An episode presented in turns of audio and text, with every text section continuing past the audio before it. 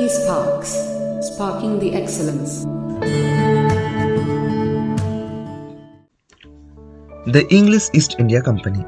The English Association of the Merchant Adventurers was established in 1599 with the objective of carrying on trade with the East.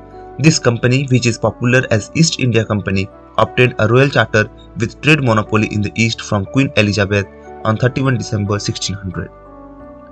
By 1608, the first factory at Surat was decided to be opened by the British.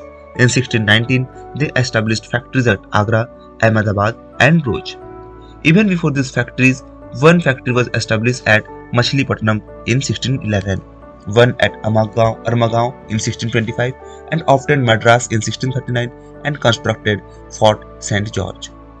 They acquired Bombay Island in 1668 and fortified it soon, and it becomes the headquarters of the West in 1687. In the east, they established their factories in Odisha at Hariharapur and Balasore in 1633. In 1651 at Hooghly and in 1698 they acquired the Zamindari of Sutanuti, Kalikata and Govindpur, where they built Fort William and in later days it grew into a big city known as Calcutta. The internal management of the East India Company was carried on by Court of Committee for some time and in 1709 the name was changed to Court, of Directors which was based in London.